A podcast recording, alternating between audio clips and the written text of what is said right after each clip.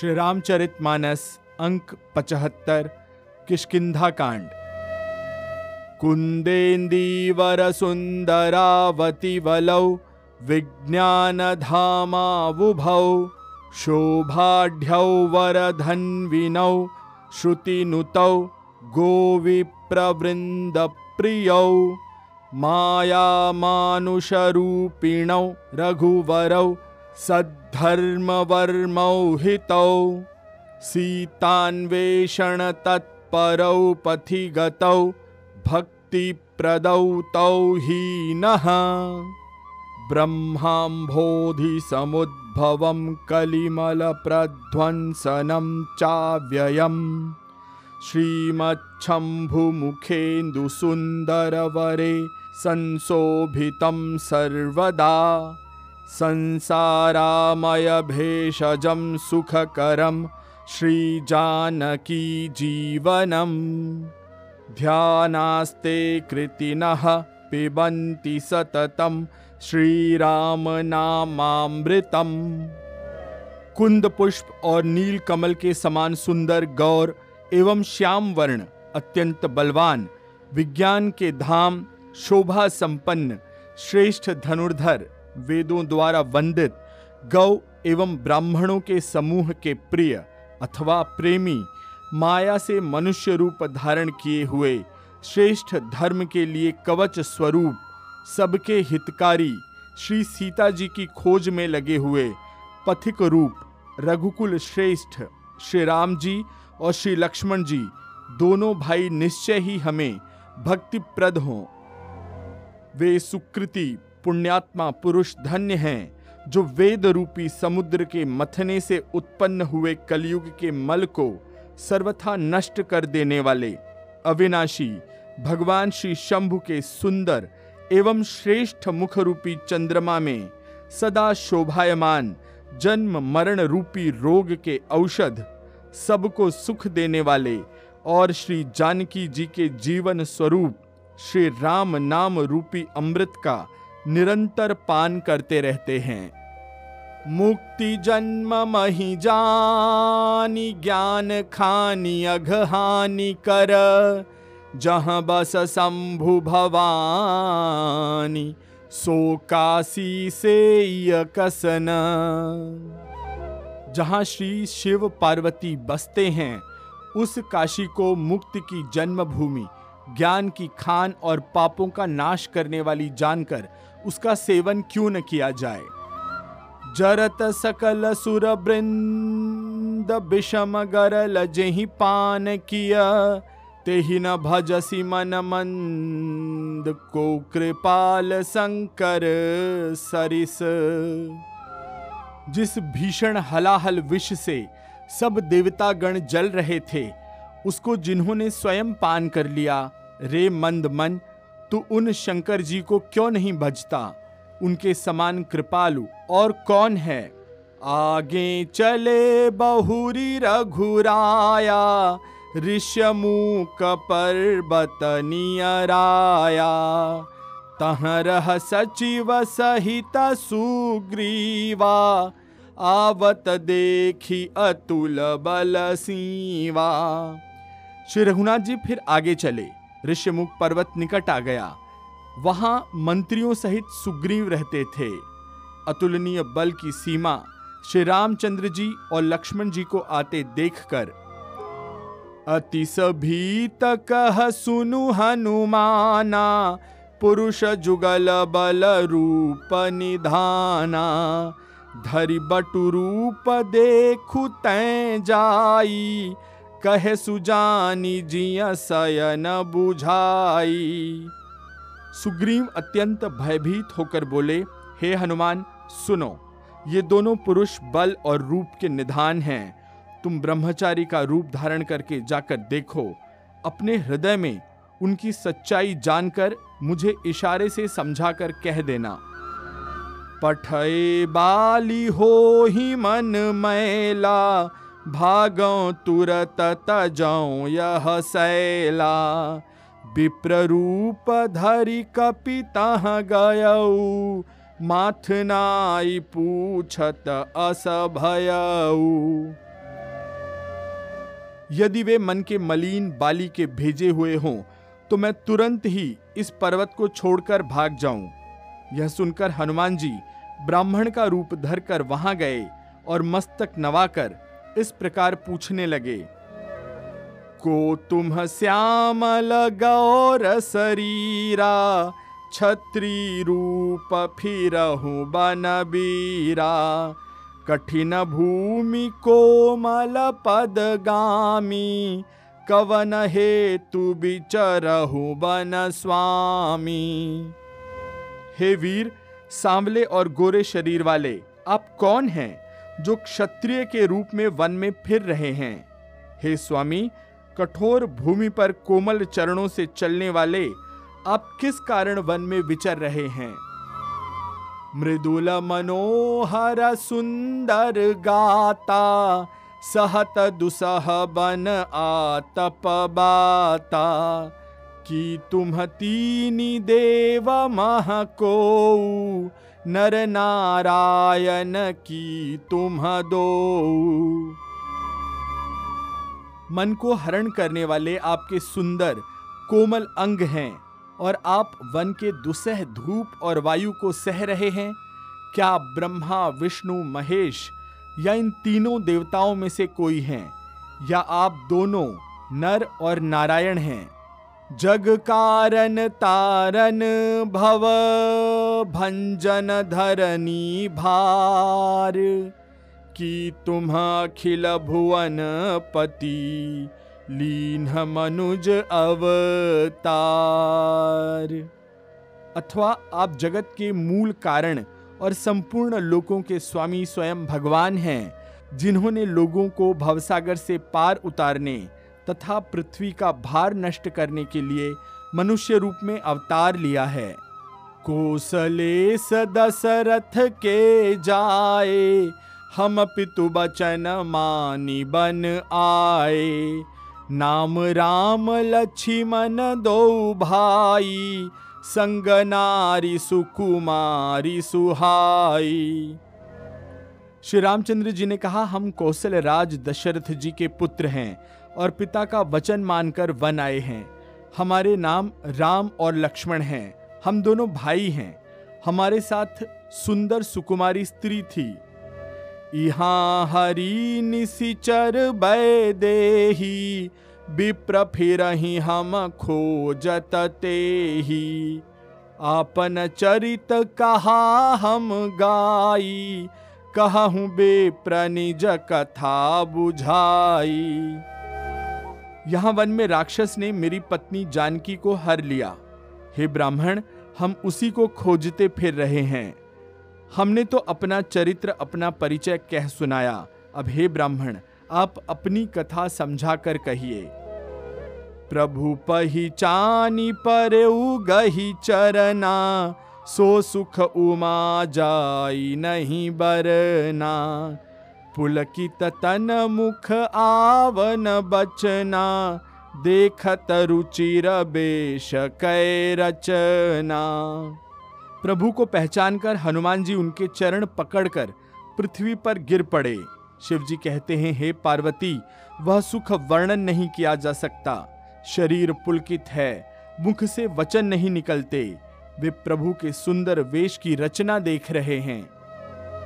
पुनि अस्तुति कीन्ही हर्ष हृदय निज नाथ ही चीन्ही। मोर न्याऊ मैं पूछा साई, तुम पूछहूँ कस नर की नाई। फिर धीरज धरकर स्तुति की, अपने नाथ को पहचान लेने में हृदय में हर्ष हो रहा है। फिर हनुमान जी ने कहा कि, हे स्वामी मैंने जो पूछा, वह मेरा पूछना तो न्याय था, क्योंकि वर्षों के बाद आपको देखा, तब भी तपस्वी के वेश में और मेरी वानरी बुद्धि, इससे मैं तो आपको पहचान न सका। और अपनी परिस्थिति के अनुसार मैंने आपसे पूछ लिया, परंतु आप मनुष्य की तरह कैसे पूछ रहे हैं? तब माया बस फिर भुलाना ताते मैं नहीं प्रभु पहचाना।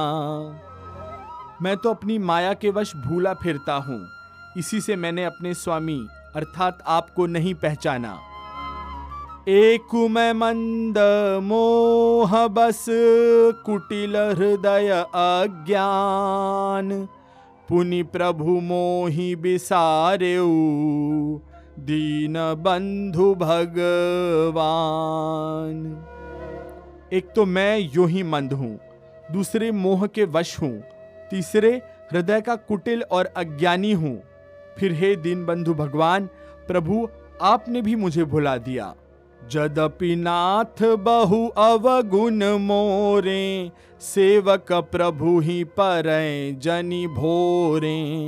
नाथ जीव तव माया मोहा, सोने स्तरई तुम्हारे ही छोहा। हे नाथ, यद्यपि मुझमें बहुत से अवगुण हैं, फिर भी सेवक स्वामी की विस्मृति में न पड़े, आप उसे भूल न जाएँ। हे नाथ, जीव आपकी माया से मोहित है, वह आपकी ही कृपा से निस्तार पा सकता है। तापर मैं रघुबीर दोहाई, जानऊ नहीं कछु भजन उपाई।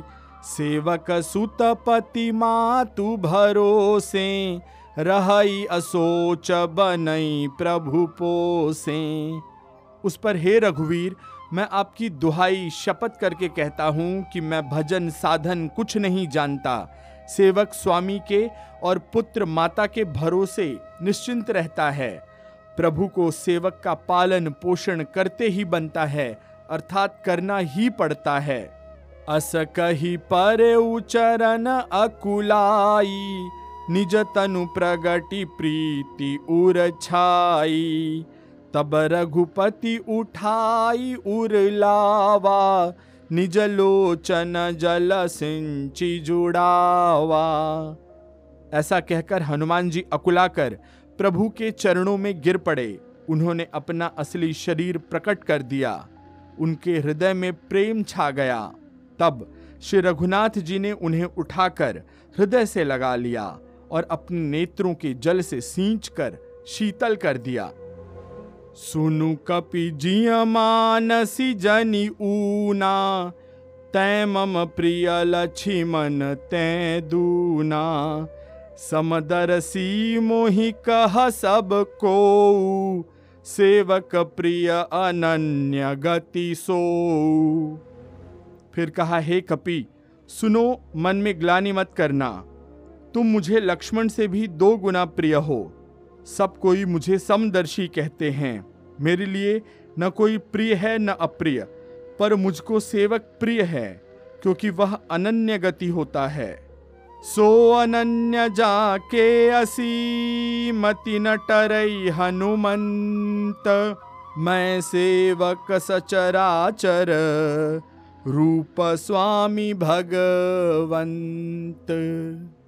और हे हनुमान, अनन्य वही है जिसकी ऐसी बुद्धि कभी नहीं टलती कि मैं सेवक हूँ और यह चराचर जगत मेरे स्वामी भगवान का रूप है। देखी पवन सुतपति अनुकूला, हृदय हर्ष बीती सब सूला। नाथ सैल पर कपिपति रहई, सो सुग्रीव दास तव अहई। स्वामी को प्रसन्न देखकर पवन कुमार हनुमान जी के हृदय में हर्ष छा गया और उनके सब दुख जाते रहे। उन्होंने कहा, हे नाथ, इस पर्वत पर वनराज सुग्रीव रहते हैं। वह आपके दास हैं। ते ही सन नाथ मयत्री कीजे, दीन जानी ते ही अभय करी जे सो सीता कर खोज कराई ही जहाँ तह कट कोटि पठाई ही। हे नाथ, उनसे मित्रता कीजिए और उन्हें दीन जानकर निर्भय कर दीजिए। वह सीता जी की खोज कराएँगे और जहाँ तहां करोड़ों वानरों को भेजेंगे। यही विधि सकल कथा समुझाई, लिए दुओ जन पीठी चढ़ाई। जब सुग्रीव राम कहूँ देखा, अतिशय जन्म धन्य करी लेखा। इस प्रकार सब बातें समझाकर हनुमान जी ने श्री राम और लक्ष्मण दोनों जनों को पीठ पर चढ़ा लिया। जब सुग्रीव ने श्री रामचंद्र जी को देखा तो अपने जन्म को अत्यंत धन्य समझा। सादर मिले उनाई पद माथा भेटे अनुज सहित रघुनाथा। कपिकर मन विचार एहि रीति करी विधि मोसन ए प्रीति। सुग्रीव चरणों में मस्तक नवाकर आदर सहित मिले। श्री रघुनाथ जी भी छोटे भाई सहित उनसे गले लगकर मिले। सुग्रीव मन में इस प्रकार सोच कर रहे हैं कि, हे विधाता, क्या ये मुझसे प्रीति करेंगे? तब हनुमंत उभय दिशी की सब कथा सुनाई। पावक साखी दे करी, जोरी प्रीति दृढ़ाई। तब हनुमान जी ने दोनों ओर की सब कथा सुनाकर, अग्नि को साक्षी देकर, परस्पर दृढ़ करके प्रीति जोड़ दी, अर्थात अग्नि की साक्षी देकर प्रतिज्ञा पूर्वक उनकी मैत्री करा दी। कीन्ही प्रीति कछु बीचन राखा, लक्ष्मण राम चरित सब भाषा। कह सुग्रीव नयन भरी बारी, मिली ही नाथ मिथिलेश कुमारी। दोनों ने हृदय से प्रीति की, कुछ भी अंतर नहीं रखा। तब लक्ष्मण जी ने श्री रामचंद्र जी का सारा इतिहास कहा। सुग्रीव ने नेत्रों में जल भरकर कहा, हे नाथ, मिथिलेश कुमारी, जानकी जी मिल जाएँगी। मंत्री न सहित यहाँ एक बारा, बैठ रहा मैं, करत बिचारा।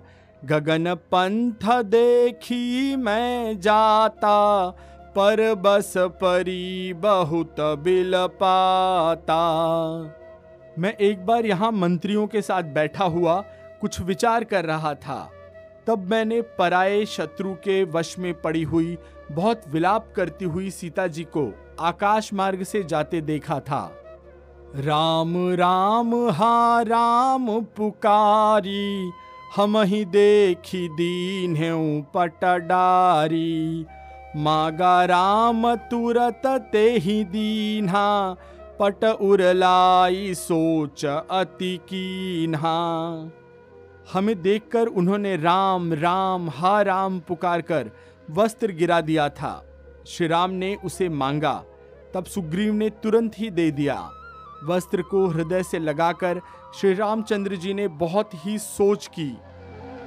कह सुग्रीव, सुनहु रघुबीरा तजहु सोच मन आनहु धीरा। सब प्रकार करी हूँ सेवकाई, जही विधि मिली ही जान की आई। सुग्रीव ने कहा, हे रघुवीर, सुनिए, सोच छोड़ दीजिए और मन में धीरज लाइए। मैं सब प्रकार से आपकी सेवा करूँगा। जिस उपाय से जानकी जी आकर आपको मिलें सखा बचन सुनि हर्षे कृपा सिंधु बल सीव। कारण कवन बसहु बन, मोहि कहु सुग्रीव। कृपा के समुद्र और बल की सीमा श्री राम जी सखा सुग्रीव के वचन सुनकर हर्षित हुए और बोले, हे सुग्रीव, मुझे बताओ, तुम वन में क्यों रह रहे हो? नाथ बाली अरु मैं द्वो भाई, प्रीति रही कछु बरनी न जाई। मय सुत मायावी ते ही नाऊ, आवासो प्रभु हमरे गाऊ। सुग्रीव ने कहा, हे नाथ, बाली और मैं दो भाई हैं। हम दोनों में ऐसी प्रीति थी कि वर्णन नहीं की जा सकती। हे प्रभु मैं दानव का एक पुत्र था, उसका नाम मायावी था। एक बार वह हमारे गाँव आया। अर्धरातिपुर द्वार पुकारा बाली रिपु बल सहई न पारा। धावा बाली देखी सो भागा, मैं पुनि गयऊँ बंधु संग लागा। उसने आधी रात को नगर के फाटक पर आकर पुकारा, ललकारा। बाली शत्रु के बल को सह नहीं सका। वह दौड़ा, उसे देखकर मायावी भागा। मैं भी भाई के संग चला गया। गिरी बर गुहा पैठ सो जाई, तब बाली मोही कहा बुझाई। परिखे सुमोही एक पखवारा नहीं आवो तब जाने सुमारा। वह मायावी एक पर्वत की गुफा में जा घुसा। तब बाली ने मुझे समझा कर कहा, तुम एक पखवाड़े, अर्थात पंद्रह दिन तक मेरा रास्ता देखना। यदि मैं उतने दिनों में न आऊँ तो जान लेना कि मैं मारा गया। मास दिवस तह रहे खरारी, निसरी रुधिर धार तह भारी। बाली हते सी मोही मारी ही आई, सिला दे तहाँ चले ऊपर आई। हे खरारी, मैं वहाँ एक महीने भर तक रहा। वहाँ उस गुफा में से रक्त की बड़ी भारी धारा निकली। तब मैंने समझ लिया कि उसने बाली को मार डाला। अब आकर मुझे मारेगा। इसलिए मैंने वहाँ गुफा के द्वार पर एक बड़ी शिला, एक बड़ा पत्थर लगाकर मैं भाग आया। मंत्री पुर देखा, बिनु साई। दीन मोही राज बरियाई। बाली ताही मारी गृह आवा। देखी मोही जिया भेद बढ़ावा। मंत्रियों ने नगर को बिना स्वामी, बिना राजा का देखा तो मुझे ज़बरदस्ती राज्य दे दिया। बाली उसे मारकर घर आ गया। मुझे राज सिंहासन पर देखकर उसने जी में भेद बढ़ाया, बहुत ही बुरा माना, विरोध माना। उसने समझा कि यह राज्य के लोभ से ही गुफा के द्वार पर शिला लगा आया, जिससे मैं बाहर न निकल सकूँ और यहाँ आकर ये राजा बन बैठा। रिपु सम मारे सी अति भारी हरिलीन सी सर्वसु अरु नारी। ताके भय रघुबीर कृपाला, सकल भुवन में फिरे बिहाला। उसने मुझे शत्रु के समान बहुत अधिक मारा और मेरा सर्वस्व तथा मेरी स्त्री को भी छीन लिया। हे कृपालु रघुवीर, मैं उसके भय से समस्त लोकों में बेहाल होकर फिरता रहा। यहाँ साप बस आवत नाही तदपि सभी तरह मन माही सुनि सेवक दुख दीन दयाला फिर की उठी द्वय भुजा बिसाला वह शाप के कारण यहाँ नहीं आता तो भी मैं मन में भयभीत रहता हूँ। सेवक का दुख जानकर दीनों पर दया करने वाले श्री रघुनाथ जी की दोनों विशाल भुजाएँ फड़क उठी। सुनु सुग्रीव मारी हूँ, बाली ही एक ही बान। ब्रह्म रुद्र नागत गए न उबरी ही प्राण। उन्होंने कहा, हे सुग्रीव, सुनो, मैं एक ही बाण से बाली को मार डालूँगा। ब्रह्मा और रुद्र की शरण में जाने पर भी उसके प्राण नहीं बचेंगे। जे न मित्र दुख हो ही दुखारी तिन्ह ही बिलो कत पातक भारी। निज दुख गिरी समरज करी जाना मित्र का दुख रज मेरु समाना। जो लोग मित्र के दुख से दुखी नहीं होते, उन्हें देखने से भी बड़ा पाप लगता है। अपने पर्वत के समान दुख को धूल के समान और मित्र के धूल के समान दुख को भी बड़े भारी सुमेरु पर्वत के समान जाने। जिन्ह के असीमति सहजन आई ते सठकत हठी करत मिताई। कुपथ निवारी सुपंथ चलावा, गुण प्रगटे अवगुणनी दुरावा। जिन्हें स्वभाव से ही ऐसी बुद्धि प्राप्त नहीं है वे मूर्ख हट करके क्यों किसी से मित्रता करते हैं? मित्र का धर्म है कि वह मित्र को बुरे मार्ग से रोककर अच्छे मार्ग पर चलाए, उसके गुण प्रकट करे और अवगुणों को छिपावे। देतले तमन संकन धराई, बल अनुमान सदा हित करई। विपति काल कर सत गुण नेहा श्रुति कह संत मित्र गुण एहा। देने लेने में मन में शंका न करे, अपने बल के अनुसार सदा हित ही करता रहे। विपत्तियों के समय में तो सदा सौ गुना स्नेह करे।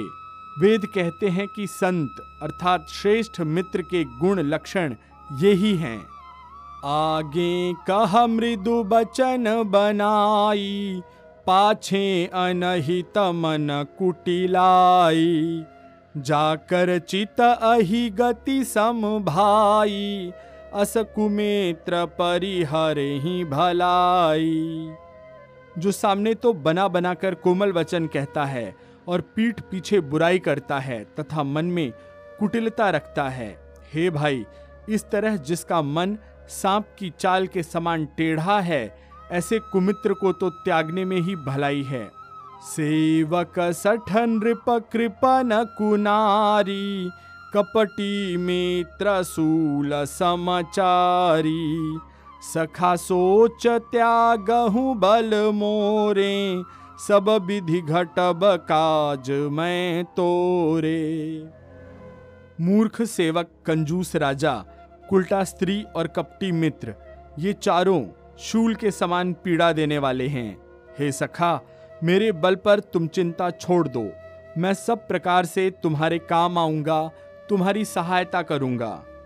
कह सुग्रीव सुनहु रघुबीरा, बाली महाबल अतिरन धीरा।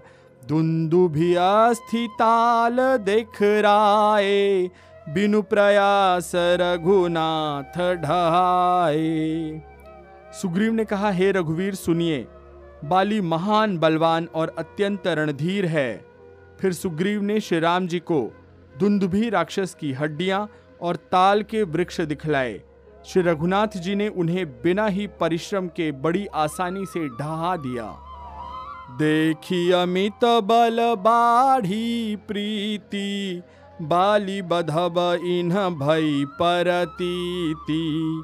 बार बार नावई पद सीसा, प्रभु ही जानी मन हर्ष कपीसा श्री राम जी का अपरिमित बल देखकर सुग्रीव की प्रीति बढ़ गई और उन्हें विश्वास हो गया कि ये बाली का वध अवश्य करेंगे। वे बार बार चरणों में सिर नवाने लगे। प्रभु को पहचान कर सुग्रीव मन में हर्षित हो गए। उपजा ज्ञान बचन तब बोला। नाथ कृपा मन भय अलोला। सुख संपत्ति परिवार बड़ाई।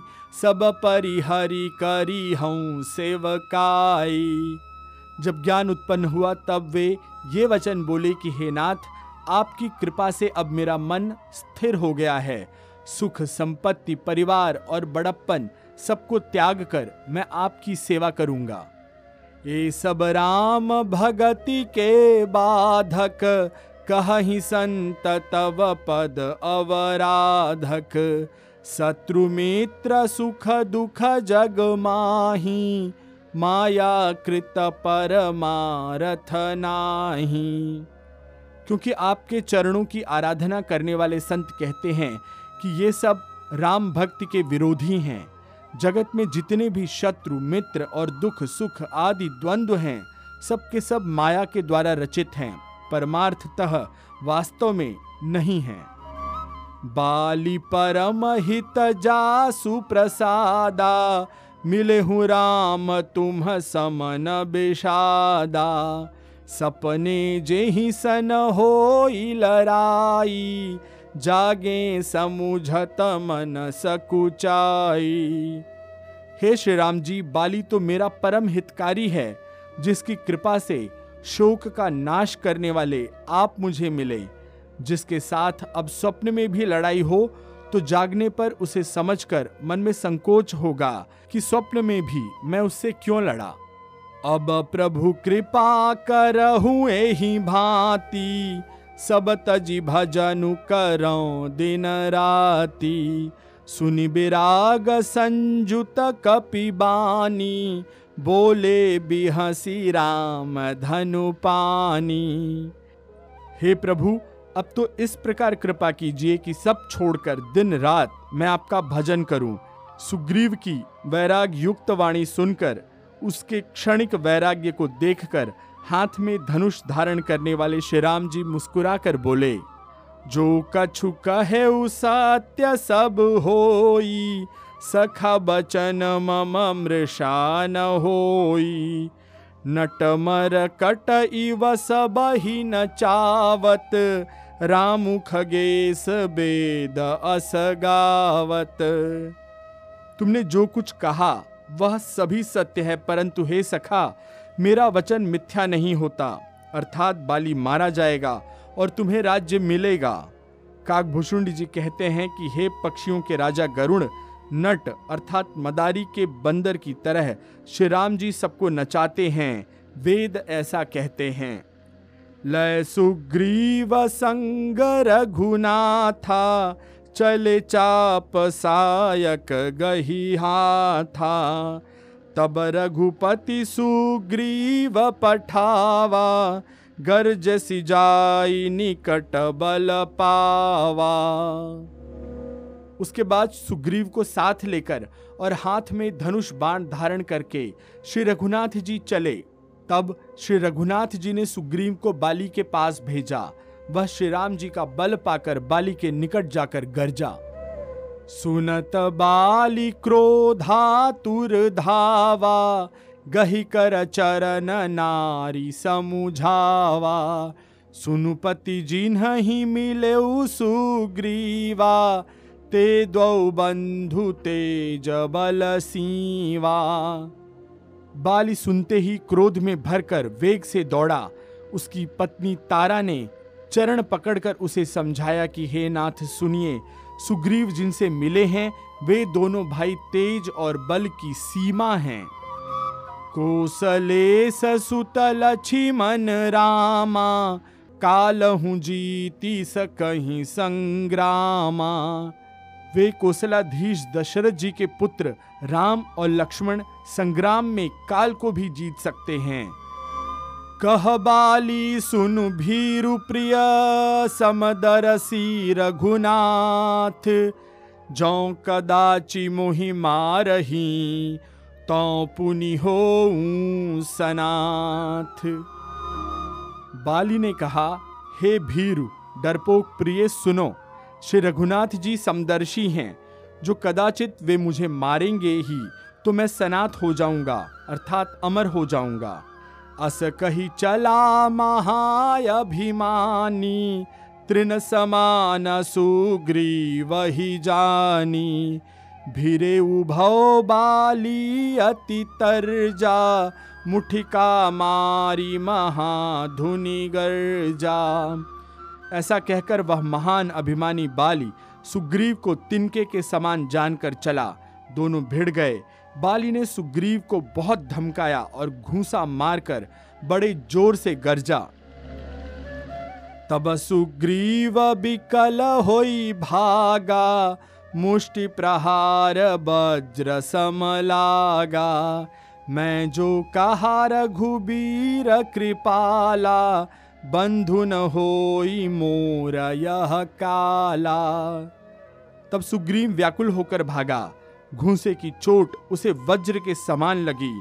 सुग्रीव ने आकर कहा, हे कृपालु रघुवीर, मैंने आपसे पहले ही कहा था, वह बाल मेरा भाई नहीं, मेरा काल है।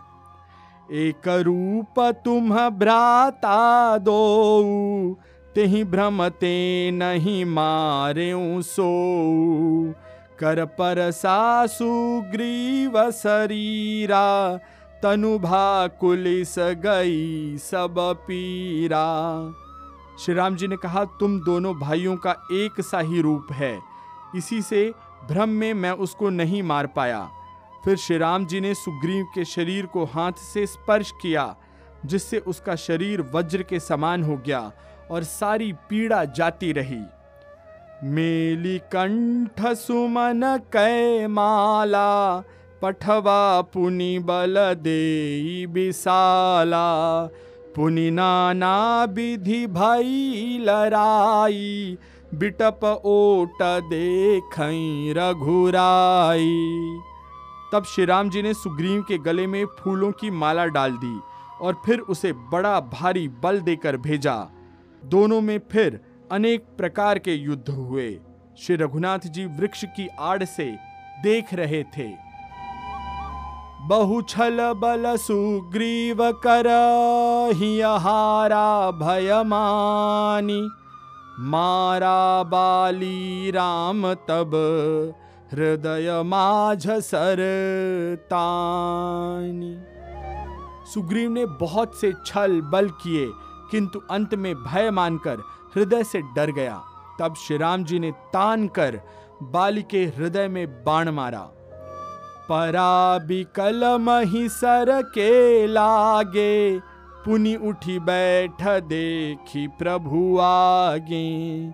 श्याम गात सिर जटा बनाए, अरुण नयन सर चाप चढ़ाए। बाण के लगते ही बाली व्याकुल होकर धरती पर गिर पड़ा, किंतु प्रभु श्री रामचंद्र जी को आगे देखकर वह फिर उठा। भगवान का श्याम शरीर है सिर पर जटाए हैं, लाल नेत्र हैं, बाण लिए और धनुष चढ़ाए हैं। पुनि पुनि चितई चरण चित दीन्हा, सुफल जन्म माना प्रभु चीन्हा। हृदय प्रीति मुख बचन कठोरा, बोला चितई राम की ओरा। बाली ने बार बार भगवान की ओर देखकर चित्त को उनके चरणों में लगा दिया। प्रभु को पहचान कर उसने अपना जन्म सफल माना। उसके हृदय में प्रीति थी, पर मुख में कठोर वचन थे।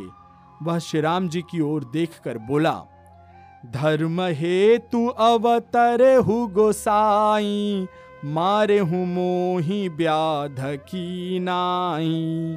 मैं बैरी सुग्रीव पियारा, अवगुण कवन नाथ मोही मारा। हे गोसाई, आपने धर्म की रक्षा के लिए अवतार लिया है और मुझे एक व्याध की तरह छिप कर मारा। मैं बैरी और सुग्रीव प्यारा, हे नाथ, किस दोष से आपने मुझे मारा? अनुज बधु भगिनी सुत नारी, सुनु सठ कन्या समय चारी। इन्हीं कुदृष्टि बिलो कई जोई, ताही बधे कछु पाप न होई। श्री राम जी ने कहा, हे मूर्ख, सुन, छोटे भाई की पत्नी, बहन, पुत्र की स्त्री और कन्या, ये चारों समान हैं। इनको कोई बुरी दृष्टि से देखता है तो उसे मारने में कोई पाप नहीं होता। मूढ़ तो ही अतिशय अभिमाना, नारी सिखावन करसी न काना। मम भुज बल आश्रित ते ही जानी, मारा चहसी अधम अभिमानी। हे मूढ़, तुझे अत्यंत अभिमान है। तूने अपने पत्नी की सीख पर भी कान नहीं दिया, ध्यान नहीं दिया। सुग्रीव को मेरी भुजाओं के बल का आश्रित जानकर भी, अरे अधम अभिमानी, तूने उसको मारना चाहा। सुनहु राम स्वामी सन चलन चातुरी मोरी, प्रभु अजहू मैं पापी। अंत काल गति तोरी हे श्री राम जी सुनिए, स्वामी, आपसे मेरी चतुराई नहीं चल सकती। हे प्रभु अंत काल में आपकी गति, आपकी शरण पाकर मैं अब भी पापी ही रहा। सुनत राम अति कोमल बानी बाली शीस पर से निज पानी। अचल करो तनु राखहु प्राणा बाली कहा सुनु कृपा निधाना। बाल की अत्यंत कोमल वाणी सुनकर श्री राम जी ने उसके सिर को अपने हाथ से स्पर्श किया और कहा, मैं तुम्हारे शरीर को अचल कर दूँ, तुम प्राणों को रखो। बाली ने कहा, हे कृपा निधान सुनिए।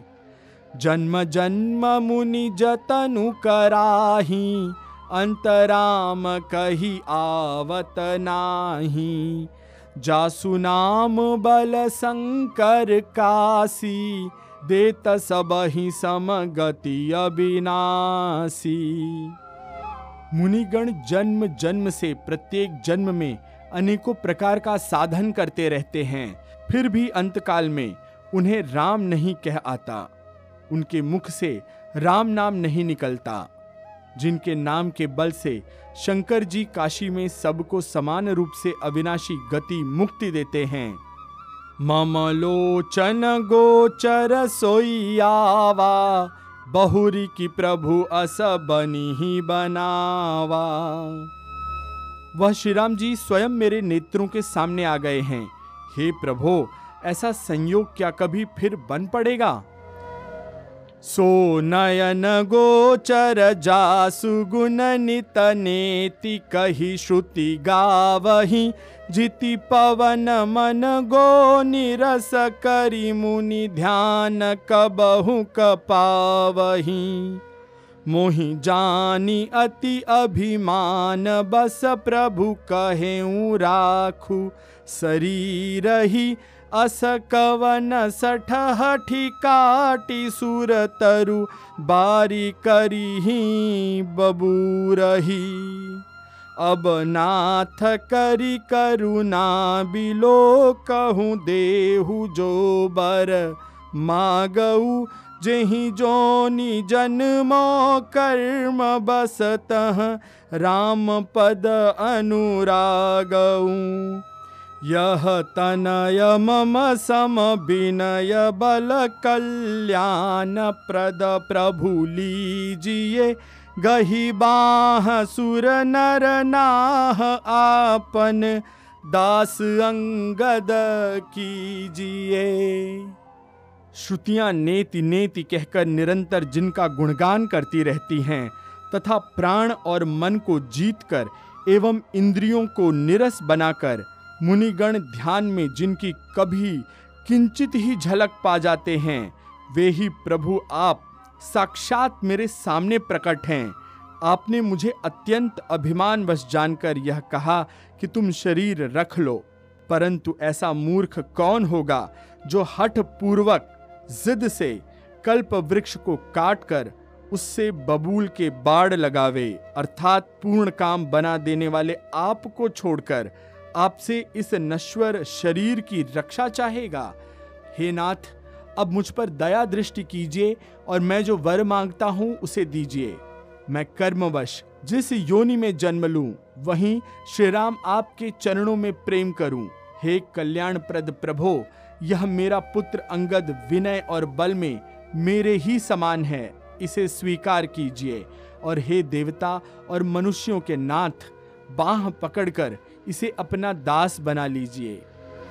राम चरण दृढ़ प्रीति करी, बाली की तनु त्याग। सुमन माल जिमि कंठते गिरतन जान नाग। श्री राम जी के चरणों में दृढ़ प्रीति करके बाली ने शरीर को वैसे ही आसानी से त्याग दिया, जैसे हाथी अपने गले से फूलों की माला का गिरना नहीं जानता। आज की कथा में यहीं पर विराम लेते हैं। शेष कथा अगले अंक में। मैं आशीष पी मिश्रा आपसे आज्ञा लेता हूँ। सियावर रामचंद्र की जय, पवन सुत हनुमान की जय, कहो भाई सब संतन की जय।